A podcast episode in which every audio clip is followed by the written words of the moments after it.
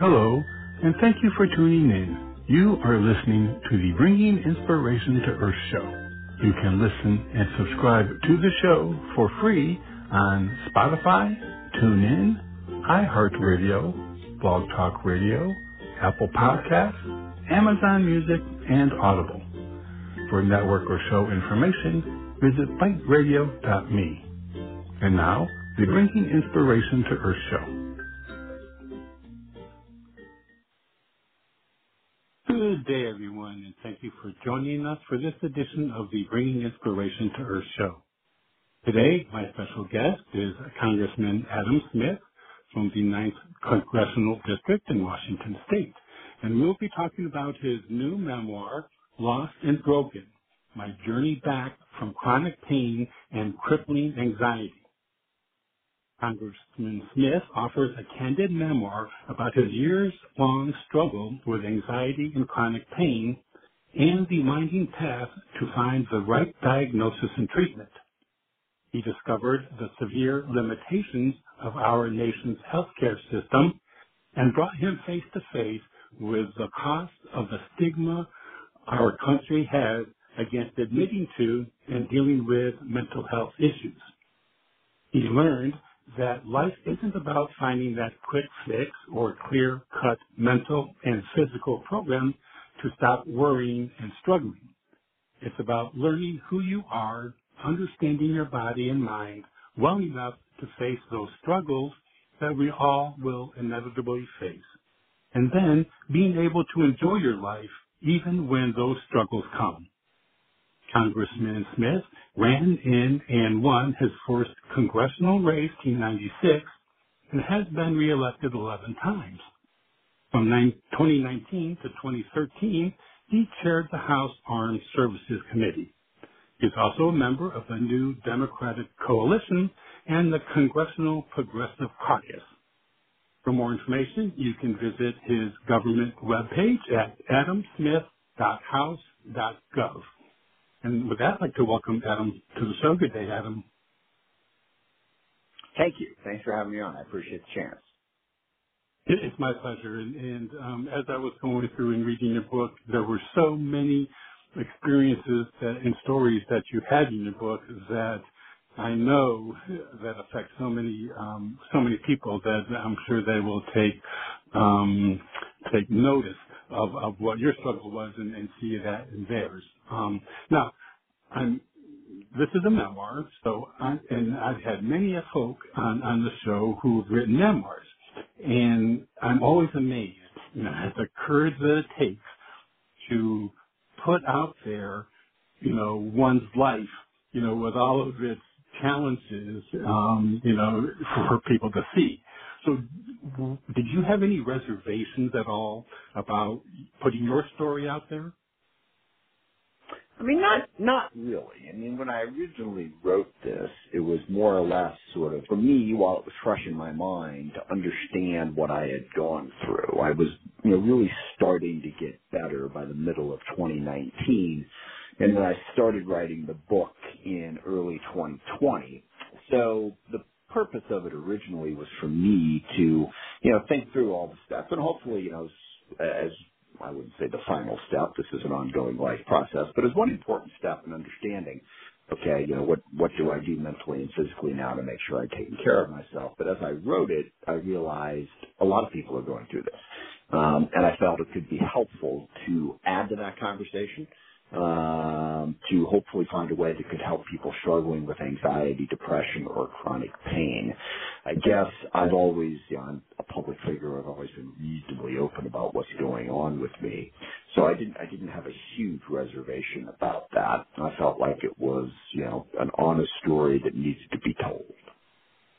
Well, good. Well, and, and I'm, I'm glad you did because, you know, the the fact that you, you know, in the book you talk about, you know, kind of having major, having successes along the way and then having setbacks and then, you know, and then trying all different types of alternatives, um, is, I think, a, a journey that, that a lot of people do. Um, now, in your book, I, I mentioned, you know, that it's, um, you chronicle your, your battle with chronic pain and anxiety. So can you tell us, um, a little bit you know, about each, you know, kind of what, what, how did the chronic pain and, and then the anxiety, how did they manifest in your life? Sure. Well, the way I do them, I sort of start in the middle, you know, sort of where the problems are at their worst, and then go back and walk through, you know, how in my life I got to that point, and then how how I got out of it. And look, my, my whole life, um, you know, I've had, you know, I've been a high stress person. Um, I worry a lot, um, and you know, I've had, you know, that sort of high stress level but it didn't really cross over into a severe problem except for a couple of times in my life. And that's one of the key points. The, the difference between stress and anxiety or, you know, feeling down and depression is really fairly profound. I mean, one can obviously lead to the other. Um, but for me, I had this incredible attack of depression when I was 25 years old. It only lasted for three or four months and I didn't do anything about it and then it just sort of went away. And then when I was 40 years old, so in 2005, I had uncontrollable attack anxiety. You know, I, I saw a psychiatrist, I took some anti-anxiety meds, but again, four or five months, it just sort of went away without me really understanding what had happened. But then in 2013, so I would have been 48 at that time, the anxiety came back and wouldn't go away.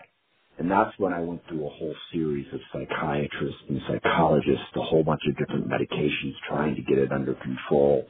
And it's just, you know, what I want people to understand is there's high stress and then there's an anxiety that will not leave. And basically the anxiety is a constant feeling of existential fear that won't go away day in and day out. And it's not necessarily tied to any specific thing. I mean, you have stress in your life, not like something specific happened. It just sort of like a trigger in your brain that has a deeper meaning that a surface understanding will tell you. And that's what I was trying to get at. Physically, mm-hmm. I had well, I had knee surgery when I was 16 years old. Um, I've also, well, I've never been terribly flexible. I've had impinged hips. So, and I did not rehab my knee. So over the course of 30 years, my body got really out of whack as one side got stronger than the other. Then my hips went bad. So I've had pain, knee pain since I was a teenager, back pain since my late twenties, you know, foot pain, a whole bunch of different things. But again, that too didn't get to the, you know, completely uncontrollable point until about a year after my anxiety hit. Um, to the point where you're walking, standing, doing anything was painful. And similarly, I had to go through a whole bunch of doctors of one kind or another trying to figure out what was wrong and how to fix it. So it was really just a culmination of, you know, 30, 35 years of different things that finally broke over to the point where it was no longer manageable. The anxiety in 2013, the chronic pain in 2014, and then of course the two combined just really put me in a very bad place. And, and my book starts in 2016 after my third hip surgery, um, total replacement of my left hip. And I wasn't getting better. The anxiety wasn't going away and I was taking oxycodone, um, amitriptyline, clonazepam, a whole bunch of different drugs that, that, you know, it could help a little bit, but at the same time weren't making me better, and then I sort of had to fight my way out of it from there. Yeah, yeah. Excuse me. Um, one of the things that I understand that you want to address and, and hopefully um, get through to people is, is uh, you know the idea of a stigma, the stigma around mental illness. And, and at one point in your book, you, you say, I vividly remember thinking as the pain got worse, well, at least now I have something socially acceptable wrong with me, and I don't have to completely lie about why I'm not feeling up to a yeah. or event, such as that. So, can you tell us a little bit of kind of what what your perspective is of of that stigma, you know, that that we have, and, and are we making progress in, to your to your mind about um, in at least sure. minimizing, if not eliminating? We're making a little bit of progress, but look, the initial challenge here was, you know, first of all, before the first stigma that was in the I had about mental illness from the very start was I thought of mental illness as this very bright line. Basically, either you're normal or you're crazy. And early on in my life, I decided that I was normal, so I didn't have to worry about mental illness. And of course, that's not the way it works. You know, you can have mental health challenges come at you from a variety of different angles. But to me, I didn't even think about, you know, preventative steps on mental health. And if I was stressed or anxious or whatever, I just assumed it was something that would go away. First of all, we don't do a good job of telling people, okay, you should pay attention to your mental health. Keep an eye on it. In the same way, on the physical side, I mean, they tell you you get a physical um, at a variety of different points in your life. When you're, my children just went off to college, you know, not long ago, and they had to have a physical. But you never do sort of a mental health wellness thing. So there's this initial bias that mental health is not something that requires the same attention as physical health. And then the second part of it was when I started having my anxiety, particularly in 2005, the first time, both times actually, I, I can't let people know. I have to hide this people found out that I was now on the other side of that line and was crazy. Well, I mean, who's going to want someone to be their member of Congress who's not in their right mind? And that was a very strong perception of mine. Whereas, as I contrast in the book, when my hips started hurting, you know, I didn't have any problem telling people about it. You know, physical problems are okay to talk about. So that stigma prevents people from getting access to care. Now, I will say, just in the last three or four years, I think we've done a much better job of speaking publicly about mental health. There have been a lot of high profile people, obviously Senator, Senator Fetterman, um, a variety of different athletes. Uh, Simone Biles went through some of this, Michael Phelps, others who have begun to speak more openly about it. I think the final step, the third thing that I still worry about is telling people that you have mental health problems and there is a path to getting better. I think too much of the focus on mental health now is just sort of, you know, looking at people who are struggling with it as, oh my gosh, look at that. You know, it's, it's almost voyeuristic, like, you know, looking mm-hmm. at, you know, someone who's really, really struggling as opposed to, and here's what you can do about it. I mean, when you, you know, if you break your leg skiing or if you start having pain in your knee, it's like, okay, here's what you do to get better. I want more of the conversation now to be about mental health problems, yes, are common. They should not be stigmatized, but also you can get better. I think a lot of times, and that was again part of my perception of this when I first found out I had a mental health issue. My perception was, well, okay, what do you do about it? What, what's a psychiatrist going to say to me that's going to make me better? You know, you hear about people going to therapy for 30 years and they're not any better after 30 years than when they started. That was my perception, anyway, of mental health. Was it's just like, you know, once you have a mental health problem, well, I guess that's just, you know, something you got to live with. And that is so not the case. There are clear treatments and clear ways of looking at it that can help people get better. Get some progress, but there's still a long way to go. Yeah, yeah, I agree. Um, now, in one part of your book, you mentioned uh, there, you know, that you met with in with a lot of activists, you know, in the mental health industry. And during, um, after one particular meeting, an activist asked you if, if you had any personal experience with mental illness, and you immediately responded no. And I, I'm wondering, the, you know, when it comes to, you know, the individual recognizing or not, you know, their struggle, but also with people, you know, around them, you know, their, their family members or friends or coworkers, you know, that is is that um, kind of immediate disassociation, you know, kind of with someone who might have uh, have a, a mental health issue. Is that something also that we need to work toward um, eliminating? Yes, no, absolutely. In fact, even as you asked that question, you know, something's occurring to me that hadn't occurred to me before.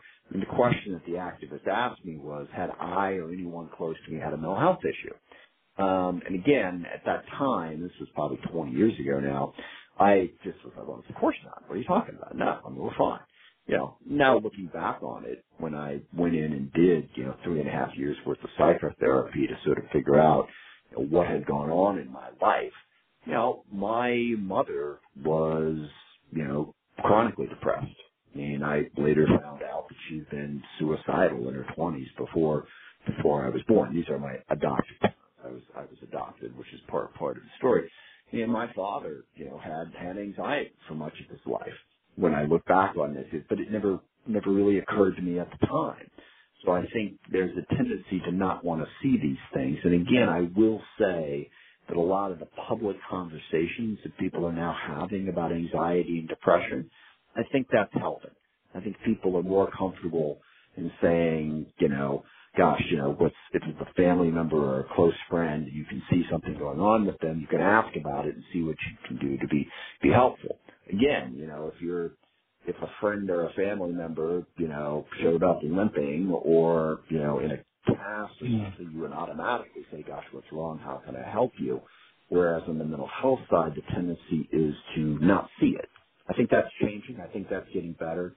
But yeah, no, I think you're, you're, you're quite correct that there is, a, you know, that stigma also makes us unlikely, less likely, I should say, to see problems in people close to us and around us.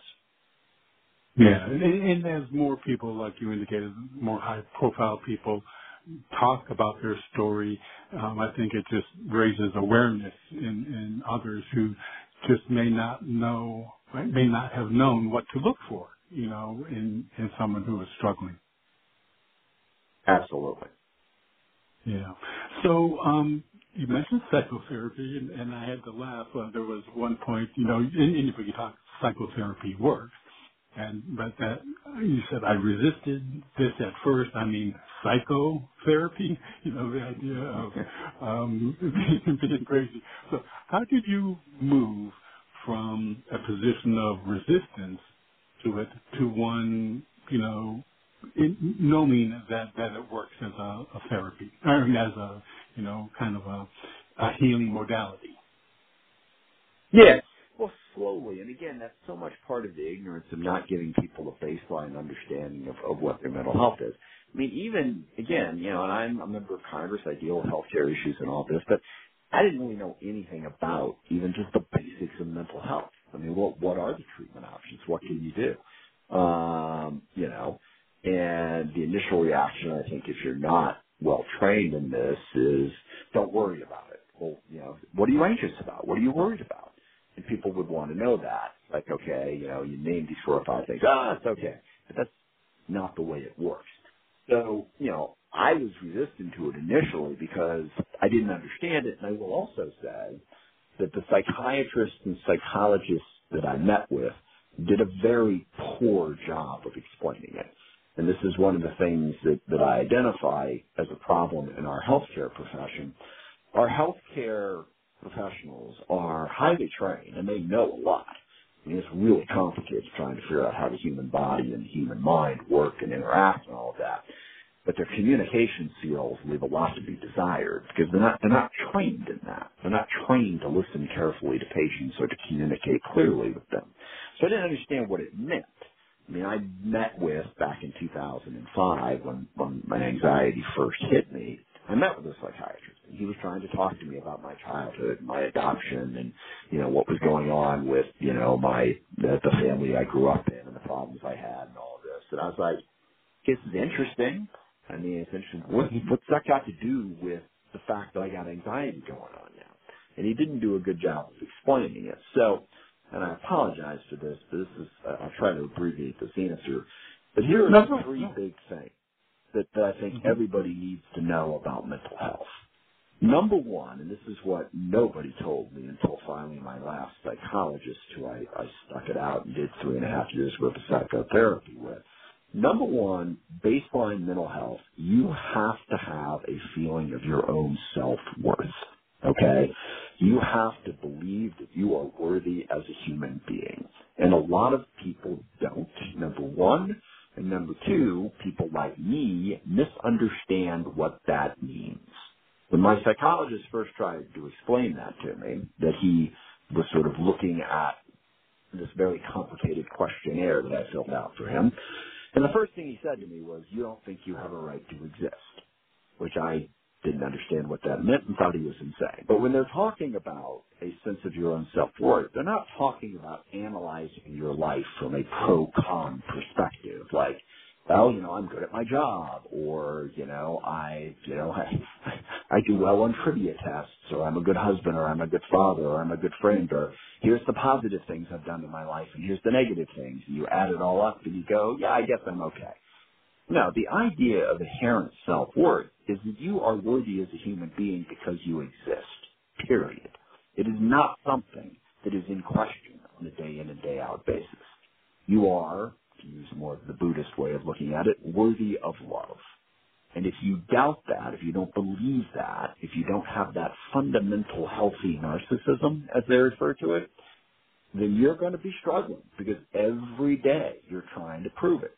Every day, if you if you do something wrong, if you fail at something, if if someone judges you poorly, you're going to see it as an existential threat to your basic worth as a human being. So number one, psychotherapy can really help you work to establish that basic sense of self-worth and to explain what it means. Number two is what psychotherapy really does, and this is the, the sentence that best sums it up for me. Well, actually, I think it's more than one sentence, but the purpose of psychotherapy is not to correct the past. It is to help the patient understand his history and to grieve for what he has lost. That is what psychotherapy is about. And what we don't appreciate is things that have happened in our life. Could be from your childhood. It could be happening right now. Maybe you're in a job that you hate, but you've been kidding yourself because you know you can't leave it because you need the money. So you're you're burying how you really feel about it. Maybe you're in a in a relationship like that and you're not being honest about it. Psychotherapy pulls that out and has you talk about it so that you can adequately deal with it instead of burying it. Trauma is a huge part of this. If, if people have undergone specific traumas when they were, you know, younger at any point in their life, think about it. There's so much research now being done, and psychotherapy is one way to do it. There are some medications and also something called EMDR therapy that helps you bring out that trauma and really relive it and actually experience it so that you can properly process it and deal with it. Those unknown things going on that you've buried and repressed, they can be a real problem. So you have to be honest with yourself. You know, why or what is bothering you about your life? Not just now, but your whole life. And then the third thing is to teach your mind how to deal with the stresses of everyday life. That is part of it. You know, I mentioned how, you know, you could have stress but stress isn't the same thing as anxiety. That's true, but stress can cross over into anxiety if you don't know how to properly process. And that's the other big true thing that somebody said to me a long time ago. It's not the amount of stress you have in your life, it's how you process it. Which seems just counterintuitive. I mean, when I first started having these problems, I was like, obviously I have to figure out some way to reduce the stress in my life. And you can think of your own life. Oh, I'm not not doing great. Okay, I've taken on this responsibility and that responsibility. I need I need to slow down. I need to stop doing all this stuff. And sometimes that can be part of it, but more often the question is you have things from that psychotherapy part that are making it harder for you to process stresses that you ought to be able to process. You can train your mind. This is cognitive behavioral therapy you can train your mind to react differently to the things that go on around you. The initial emotion that you have, you don't have to chase it. And this is the big thing I learned from meditation. Meditation isn't about getting your mind to completely go blank and not think about anything. It's about not chasing after every thought that comes into your head. The language they use is notice the thought and let it go. And you really can train your mind to not have as emotional reaction to the things going on around you. So look, at the end of the day, that that's my elevator speech. Well, long elevator ride. But number one, you gotta have a sense of self worth. Number two, be honest with yourself about your history. And number three, know that you can in fact train your mind to react more calmly to the world around you. those are the three basics of, of mental health that I think everybody should be aware of. Yeah, and and so much of that is you know within your control. You know, I mean it's you know it's just um yeah. So you know it, once you become aware of uh, of the actions or aware of one's response to you know conditions, then then you can you know work to train yourself to have a, a different response. Um, now, with you mentioned you know the therapist, the psychotherapist, psychiatrist. Um, in, in your book, you know you um, either clicked or didn't necessarily with them. And, you know, so can you talk a little bit about that importance? Because I, you know, um, I think some people, you know, may find themselves, you know, refer to a a particular person and then just, you know, stick with them through thick and thin, whether or not it, it's working. Yeah. No, I, I, I really think that, you know, look, first of all, you know, psychiatrists, psychologists, any type of doctor you're going to go see, they're like any other group of humans. Some of them are good at their job and some of them are not. All right. It's, you know, you got to figure out, is, is this, does this person know what they're doing? And then second of all, are they helping me? Um, you know, do we have a good communication level? I think there is that tendency, and I certainly had this tendency. It's like, gosh, that's a couple that were just like, I don't, but I was like, they know more than I do. I mean, I'm the one with the problem. Mhm. They're the ones who's supposed to solve it. Maybe I'm just not seeing something here. All right. I think I would advise patients to be more discerning in that regard. You have to have a good relationship, particularly on the mental health side, but even on the physical health side. When I was trying to figure out, you know, why my hips hurt, why my back hurt, why my knee hurt, you know, some of the doctors I worked with were, were much easier to communicate than others, and you have to find that. I do want to go back, sorry, to my point about um, how you can train your mind, because I don't think I made that clear, and I have a story I like to tell about this. Things can hit you, and you can perceive them in a certain way, even though it's incorrect because of the moment you're in. And I like to tell people about my 1996 campaign. First time I ran for Congress, in the weekend before the election, and it was a tight race millions of dollars spent on both sides. You know, I was running against an incumbent, um, and I was out doorbelling the weekend before the election, and somebody had gone through and leafleted the neighborhood for my opponent right before I got this. Every doorstep I walked up to had this brochure basically talking about how terrible I was. And literally, as I was walking, I did, it just hit me so emotionally. I was, I became convinced that everybody was reading this everybody was believing it, and it was going to decide the election. That I was going to lose. And, and that doesn't make any sense. I mean, we're talking about, you know, maybe a hundred brochures in an election where over 200,000 people were going to vote. In an election where three or four million dollars had been spent. But in my mind, I believed it like I, like, like I would have believed that a truck that was about to hit me was going to hit me. Okay? So that's where you can take your mind and go, okay, let's take a step back here for a second. what's really going on here? Um, your mind can, in fact, take you down the illogical, anxious paths. And that's where you have to train it to be able to go, okay, no, I'm not just going to, feel it. And that's what, it's not, you know, it's not like it's not real. It's real. All right. But you have to learn how to better process it. Yeah, yeah, and, and you know the the idea of you know going down rabbit holes of what could possibly happen, and and the fact that so many of the things that we think you know might don't end up happening, you know, and so it's really um, a whole lot of energy expended on you know something that you know that doesn't exist, um, you know, or wouldn't eventually exist. So that's um, now.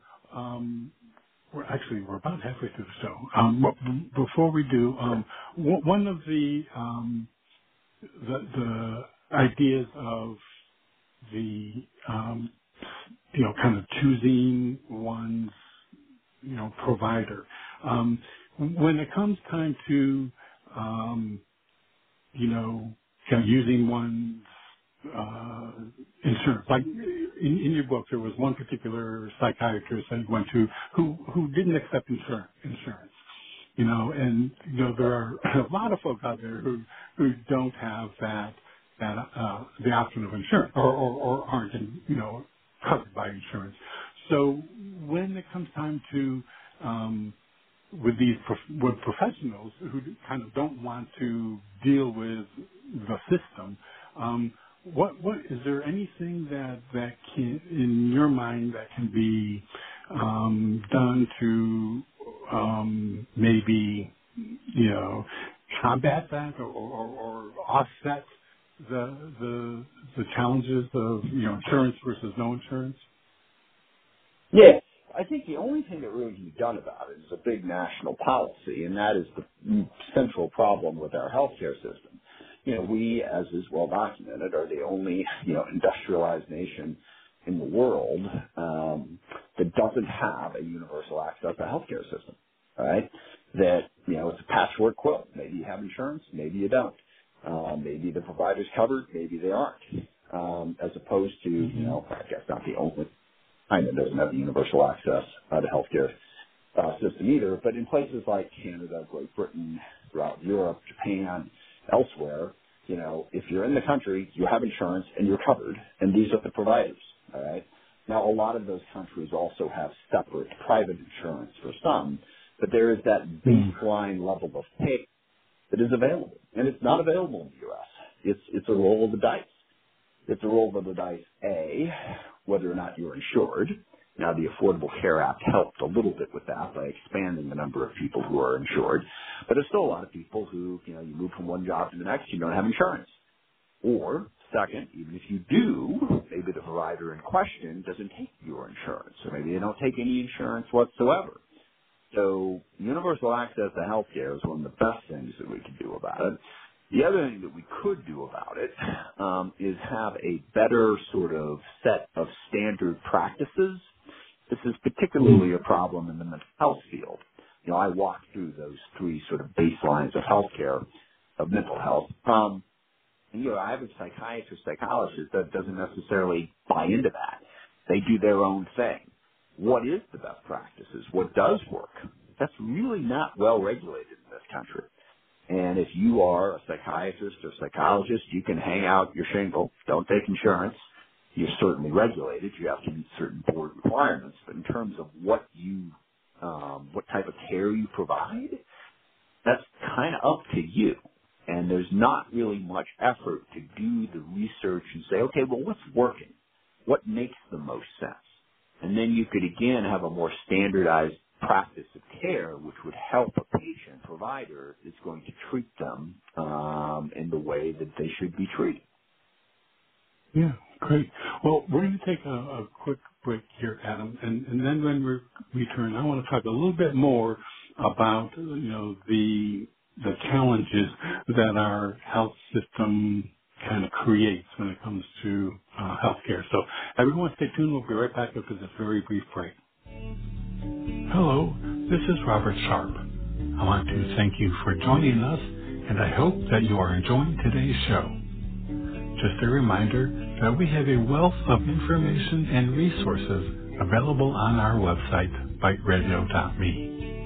There is a calendar of upcoming shows, along with an archive link that will give you access to more than 1,600 shows that we have had during the past 12 years.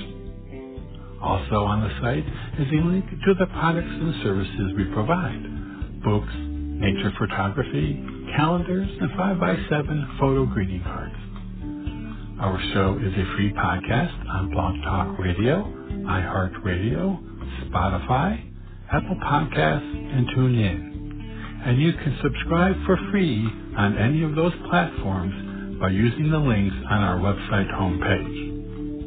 We are on social media platforms, Facebook, Twitter, and LinkedIn, etc., and we also have buttons to those platforms on the top of our homepage. Our website, biteradio.me, has much for you to explore and enjoy. I also very much appreciate you supporting our guests and especially today's guest. And now, back to the show. Okay, everyone, thank you for staying with us. Again, today, my special guest is Congressman Adam Smith, and we're talking about his new memoir, Lost and Broken, My Journey Back from Chronic Pain and Crippling Anxiety. And again, you can find out more about Congressman Smith by visiting his government page, which is adamsmith.house.gov. And his book is available as a paperback, Kindle, and uh, Audible uh, uh, on Amazon.com. So definitely go check it out. Okay, with that, we're back Adam.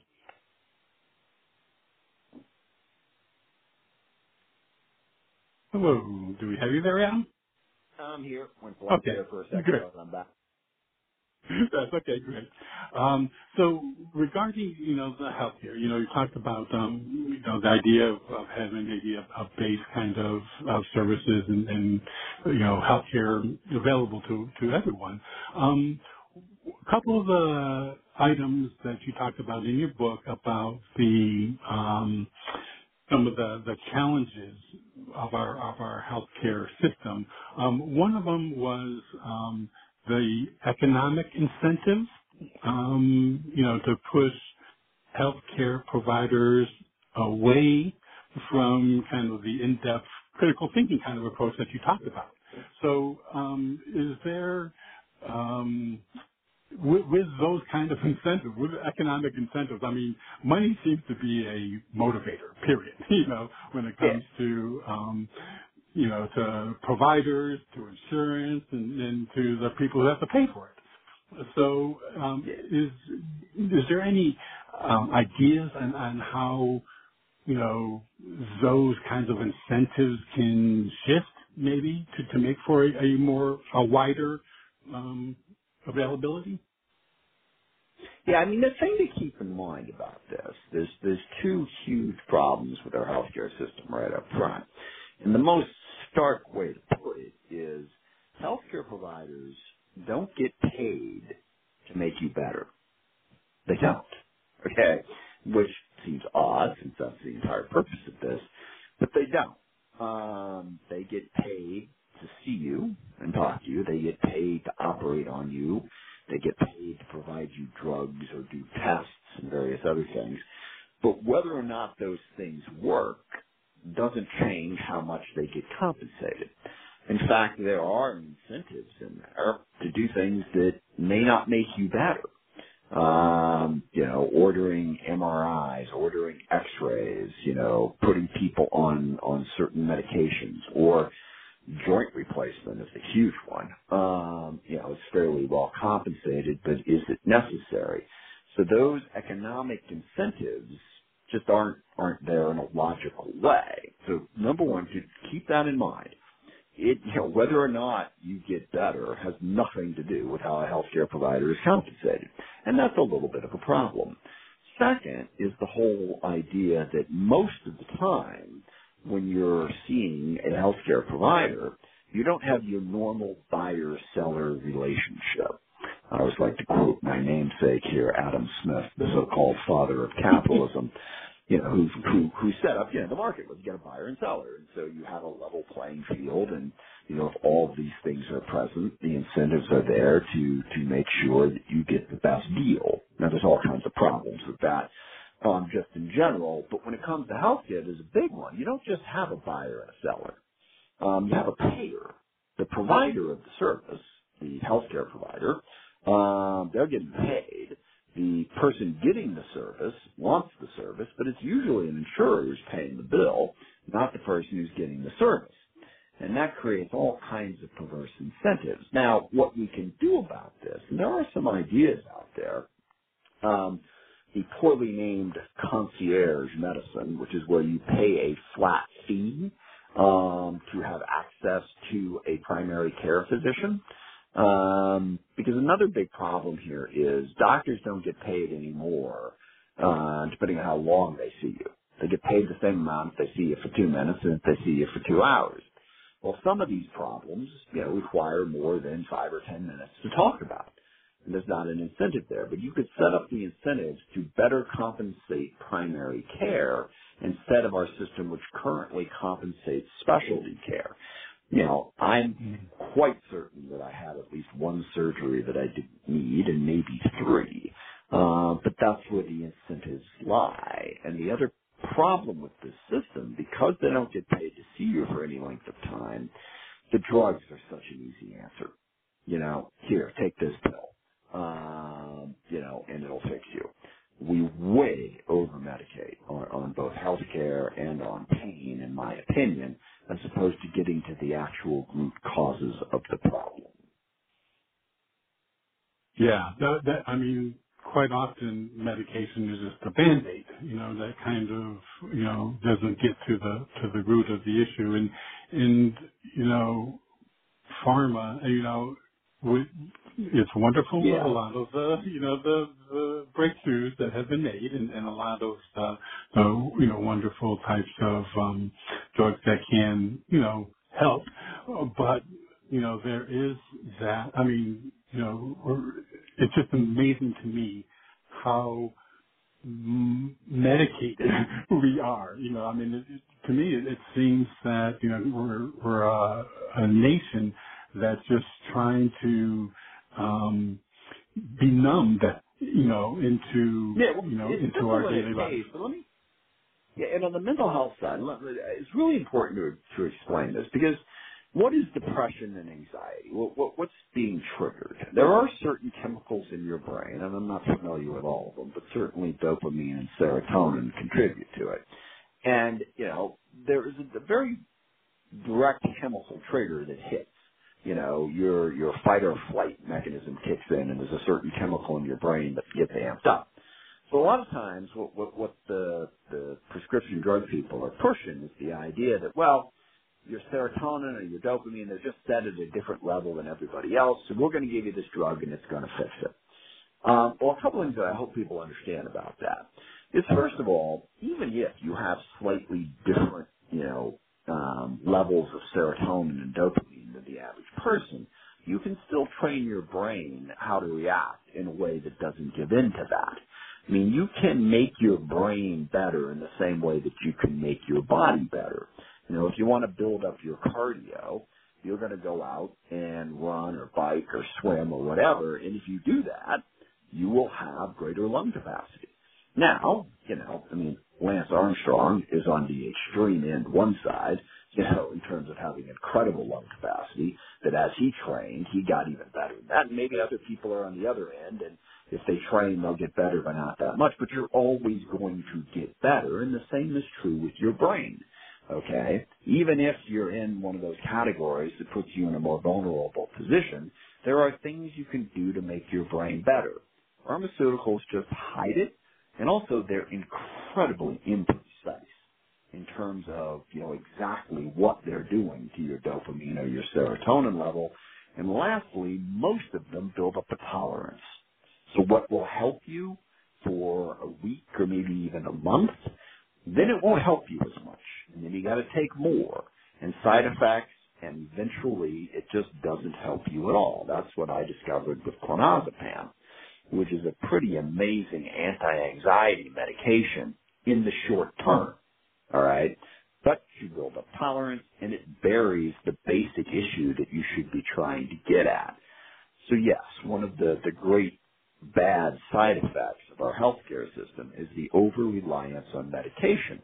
And a big part of the reason for the over-reliance on medication is because our system is set up so that the quick, easy fix is what the provider's looking for, it's what the patient is looking for, and it's damn sure what the pharmaceutical company is trying to sell you on on an almost 24-7 basis. Yeah, it is. Um, one of one of my I guess it's a pet peeve is just the you know the number the amount of advertising we see on television for drugs. For I mean, you know, it's you know, any particular commercial break in in, uh, in programming, you know, probably fifty percent are oh, going yeah. to be some kind of drug. You know, and and the the, they talk, go through the side effects, you know, and of course one of the side effects is death, you know, so it's like, um, you know, to me, yeah, it's, actually very and, funny. Yeah. Sorry yeah, to interrupt. I, I was wanna gonna say, say, I don't know if you remember, but but, when um, they did this interview with Meghan and Harry on Oprah, um, and it was broadcast back in Great Britain on U.S. television. So a lot of people in Great Britain wanted to see it, so they watched it. And they hadn't really, they didn't see American television that much. And there were so many drug advertisements that the people in Great Britain were like, are you guys okay over there? Because every single advertisement is some drugs them because they don't allow that type of advertisement in, in, in Great Britain. So yes, it, it is definitely being pumped in, and being pumped into our brains for a reason. There's a lot of money to be made. Yeah, you know, and and you know the what what kind of worries me, you know, is uh the idea of you know it, it raises um you know raises people I guess awareness, you know, but to the effect of you know going now I'm going to go into my doctor and ask for this, you know, which is what the the goal is of, of pharma, you know, is to you know sell their drugs. But um but to me it, it's just um I'm amazed at the amount of and, and wasn't there a time when we did not have that here in the U.S.? Yeah, I forget exactly when it was, but it's been a Yeah. while now. But it used to it used to not be legal to advertise prescription medications, um, and Yeah. that was changed for, for for public advertising up. And then and you've seen the explosion in use. And look, I I want to be clear here, as, as you said in the intro to this, there are some people who benefit enormously from from medications and having had access to it. But, as I said, I stand by the statement. We way overutilize medication in this country. And the healthcare profession and others need to seriously think about that. Um, and particularly when it comes to mental health. Um, whether you're talking about antidepressants, SSRIs like Prozac and Zoloft, or, or anti-anxiety medication, um, anti, various different medications that are far more of a roll of the dice than realize and also they do bury the underlying problem, which brings me back to the big theme that I want to have every time I talk about my book is you can get better. There are treatments that work. You go back to those three baseline things that I said. Understand your self-worth. Do the psychotherapy to really understand what you're feeling and be honest with yourself and do cognitive behavioral therapy so you can better teach your brain how to deal with the normal ups and downs of life. Those basic things don't require medication. Yeah, yeah. So for people out there listening who are experiencing chronic pain or anxiety, um, is would would that be your your overreaching message? Your your your message to them is is recognition and and and hope that that things will be better. Yes. Well, I wouldn't say hope. Um, I would say you, you have to work at it. You absolutely do. Okay. But again, understand your own self-worth and understand what that means. And if you don't have that sense of self-worth, if you're constantly doubting your, your worth in the world, understand that you're not going to find your worth in the world by by getting better at something or whatever. You're going to have to go back in, into your history and understand, well, why don't I have that sense of self-worth? What is happening in my life or what has happened in my life that causes that? That's the psychotherapy that, that you need to do and you have to be honest with yourself when you're going into that. And then lastly, understand that your brain will trick you. It will make you overreact to things and that you can train it to have a calmer approach to the ups and downs of life that are around you. Um, and, and, and, and I don't want to mitigate this. It takes work, like I said, me three and a half years, all right, um, of psychotherapy. Um, you know, and the other point that I make in the book that's really important, and one of the impediments to me embracing psychotherapy early on, is I thought of trauma as being, you know, you were abused as a child, or you had an alcoholic parent, or an incredibly, you know, all this instability in your life. And, and that certainly happens a lot. And if you have that type of trauma, again, you're really going to need to, to, to get a trained psychotherapist, work through it, experience it, deal with it. Um, but it doesn't have to be that traumatic. My, my childhood was simply unstable. I was adopted as a starting point. Uh, the parents who adopted me were okay, but like I said, my mother had had a history of depression. My father had anxiety. You know, I, I had an older brother who wound up having all kinds of problems starting from his early teenage years. You know, stole from the family, got arrested multiple times, was a huge source of instability. Um, and all of that just added up to an unstable childhood and what I ultimately felt like was the failure of the family that I grew up in and my lack of an ability to process, okay, what was my role in that failure? How do I feel about it? So trauma can come from a lot of different things. But the final point I want to emphasize on this, you can get better. You can deal with that. I, I, I don't think it's a good idea to I, I don't want people to go searching for the reason why they're unhappy just so that they can go, okay, I have a reason to be unhappy, so I'll just be unhappy. I want people to go searching Mm-hmm. for the source of their anxiety, for the source of their depression, so that they can live a more healthy and productive life. And I passionately believe that that's possible. Not easy. Not easy at all. Nothing I did in, in getting better would I categorize as easy, but it can be done. And if you do it, the payoffs are just unbelievable. Well, you know, you mentioned three and a half years, you know, of, of, of psychotherapy, but reading your book, I mean, it, you know, has been a lifelong kind of Yeah. um, journey with with that, and so, um, and, and also, you know, what I liked in your book is is you recognized um, the ups and downs. You know, the the you know the times when you know what you were pursuing as far as a um, a remedy uh, would work. You know, for a time, or, or you know, sometimes there were you know had to be a shift. You know, in provider, so that it's recognizing that you know it's it's really kind of a, an active um, process that that that Right. one has to follow. Yeah, and I should admit it, Nick. And I think you know it is. You- You're going to have okay. The same thing is going to work for everybody. I mean, there's probably some people who would go to the psychologist to help me, and it wouldn't click. You're going to have to sort of work your way through it. But I think it's also important to point out. Yeah, I basically spent the first 48 years of my life trying to ignore this stuff, um, and then I spent like two years trying to drug it into submission.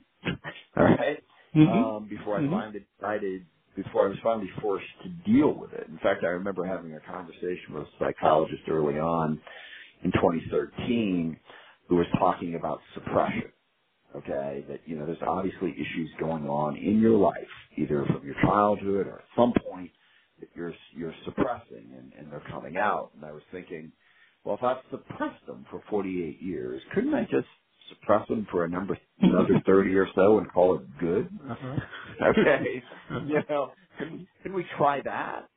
Uh, and the answer is, well, no, you really can't because those issues come up. Yeah. you have to peel it back and deal with it. And that's really hard. That's why your brain is doing what it's doing to you. It's trying to distract you. It's trying to keep you from dealing with things that you find painful. And, and again, now sometimes that can be something profound, like you know, like I said, abuse of one kind or another, or you know, abandonment, a whole bunch of different things. A whole bunch of different things. I mean, I I was adopted, and I'll consider myself to have been abandoned in the sense that I had parents who who took me from you know 10 days old and raised me. Um, but there are things that, that, that around in your brain that cause that. And one, one of the big problems for me is I was really unhappy with the way my family turned out. I, also, in the book, my father died when I was 19. My mother died six years later, and I didn't, I didn't know I was adopted until after they had both passed away. So all this stuff happened, and I never had any chance to sort of deal with it and talk about it. So at the age of 26, I just said, screw it. Doesn't have anything to do with it. I'm doing fine. I don't need to think about this. When in fact, I had a whole hell of a lot of unresolved issues about how I felt about my family growing up and my role in it that I had to think about and talk about and be honest about. It was enormously helpful once I did. Yeah. Um, one of my favorite lines from your book was um, a quote that you said you loved um, from a Sue Grafton mystery novel um, that thinking's hard work, which is why you don't see many people doing it. Yeah. No, I, boy, I've used I've used that a long time. Yeah, I was like, I, that, know, that's going to make me feel a lot better with some of the things I see going on uh, around us. So, well, Adam, I really thank you for your time. Um, I enjoyed your book. Um, I really appreciate your conversation. It's an important conversation we need to have, and and um, hopefully we're going to continue on on the right track. Yeah, no, that's the great thing. I've had a number of people since I've written this book who have found out about it, who have said, you know, the thing to me that I most want to get out of this, which is I was struggling, didn't want to deal with it. Either didn't want to deal with it, didn't think I was I, I could deal with that without without too much blowback, or didn't think it would make any difference. But having read your book to see that you know you can struggle, it's okay to talk about it, and there is help out there. That, that that's what I hope that, that anyone who's in that situation, or anyone who knows anyone who's in that situation, concludes. Um, you, you you can get help and you can get better, and it is perfectly okay to talk about it. Yeah, absolutely. And, and so for people out there who feel lost or broken or know someone who feels has those feelings that this is a really good book for them to um, to start thinking about um, working their way back to mental health. So thank you very much for your time, sir. I really appreciate it. Thank you. Thanks for the chance. You're very welcome. Again, everyone, today my special guest has been Congressman Adam Smith. We've been talking about his new memoir, Lost and Broken, My Journey Back from Chronic Pain and Crippling Anxiety. And again, you can find it on Amazon in paperback, Kindle, and audio. Uh, and for more information about uh, Congressman Smith, you can visit his government page, which is adamsmith.house.gov.